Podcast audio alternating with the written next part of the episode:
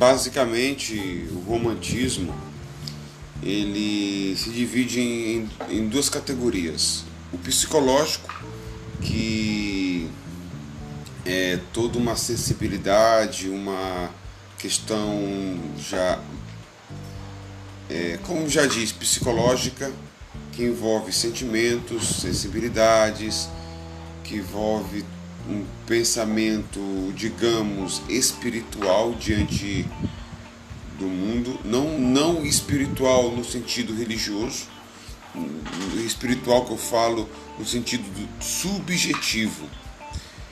E o outro, a outra categoria é uma categoria baseada na, na história que envolve, que, é, que entende o romantismo como um movimento artístico literário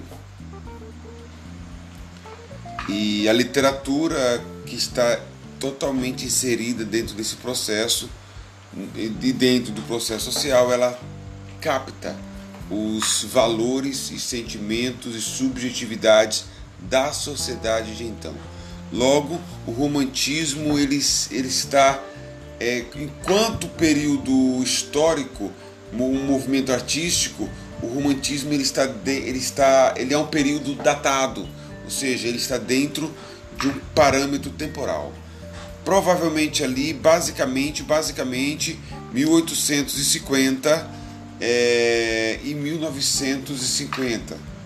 Não, 1750, desculpa, a 1800, século 18 ao século 19. Dois fatores importantes para o, o desenvolvimento do espírito romântico foi a Revolução Industrial e também a Revolução Francesa. O romantismo ele é, um, ele é um termo, ele é um movimento complexo porque ele tem um lado político, tem um lado social, tem um lado artístico. É, varia do romantismo alemão para o francês e também de certa forma ele influencia é, o, movimentos literários, autores literários brasileiros. No entanto, o, alguns literários brasileiros né, receberam uma influência direta do, do romantismo francês.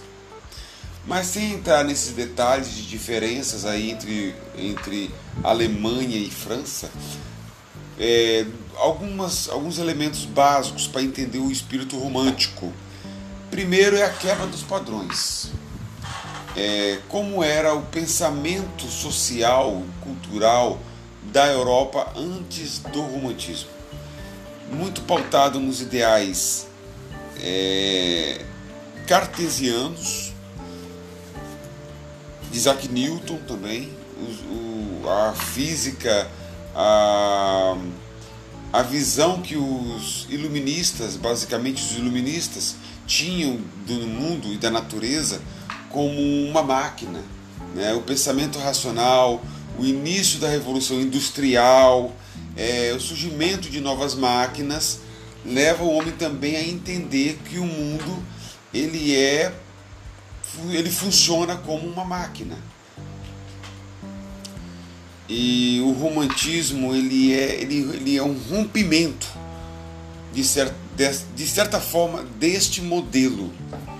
O romantismo ele não vê a natureza e o universo como uma máquina, é, como romanti os iluministas, em especial, é, representado na filosofia de Bacon, Francis Bacon, de que o homem é separado da natureza e a natureza serve para existe para servir o homem. Já no romantismo, a natureza, a, o homem, ele deixa de, de ser esse homem racional do século XVII, século XVIII, o início da ciência, da, da, assim, do, do, da ciência moderna, é, o início da Revolução Industrial, o início da Revolução Francesa, onde acreditava-se que a razão, a luz, é, seria o marco principal muito mais do que a fé considerada como obscurantismo. Mas observe, é, o romantismo ele, ele desvincula o homem dessa desse racionalismo.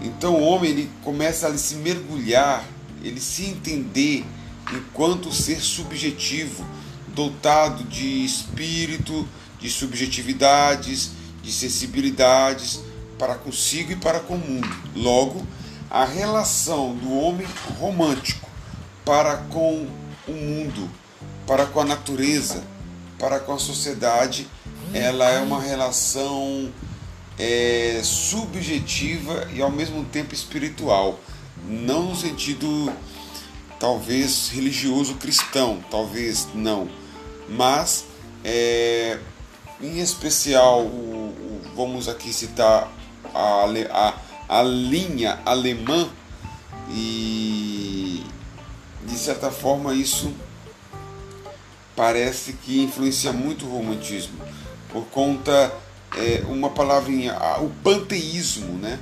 Como se o universo fosse panteísta, autoconsciente. A natureza ela é dotada de sentimentos, ela é dotada, ela é dotada de moral.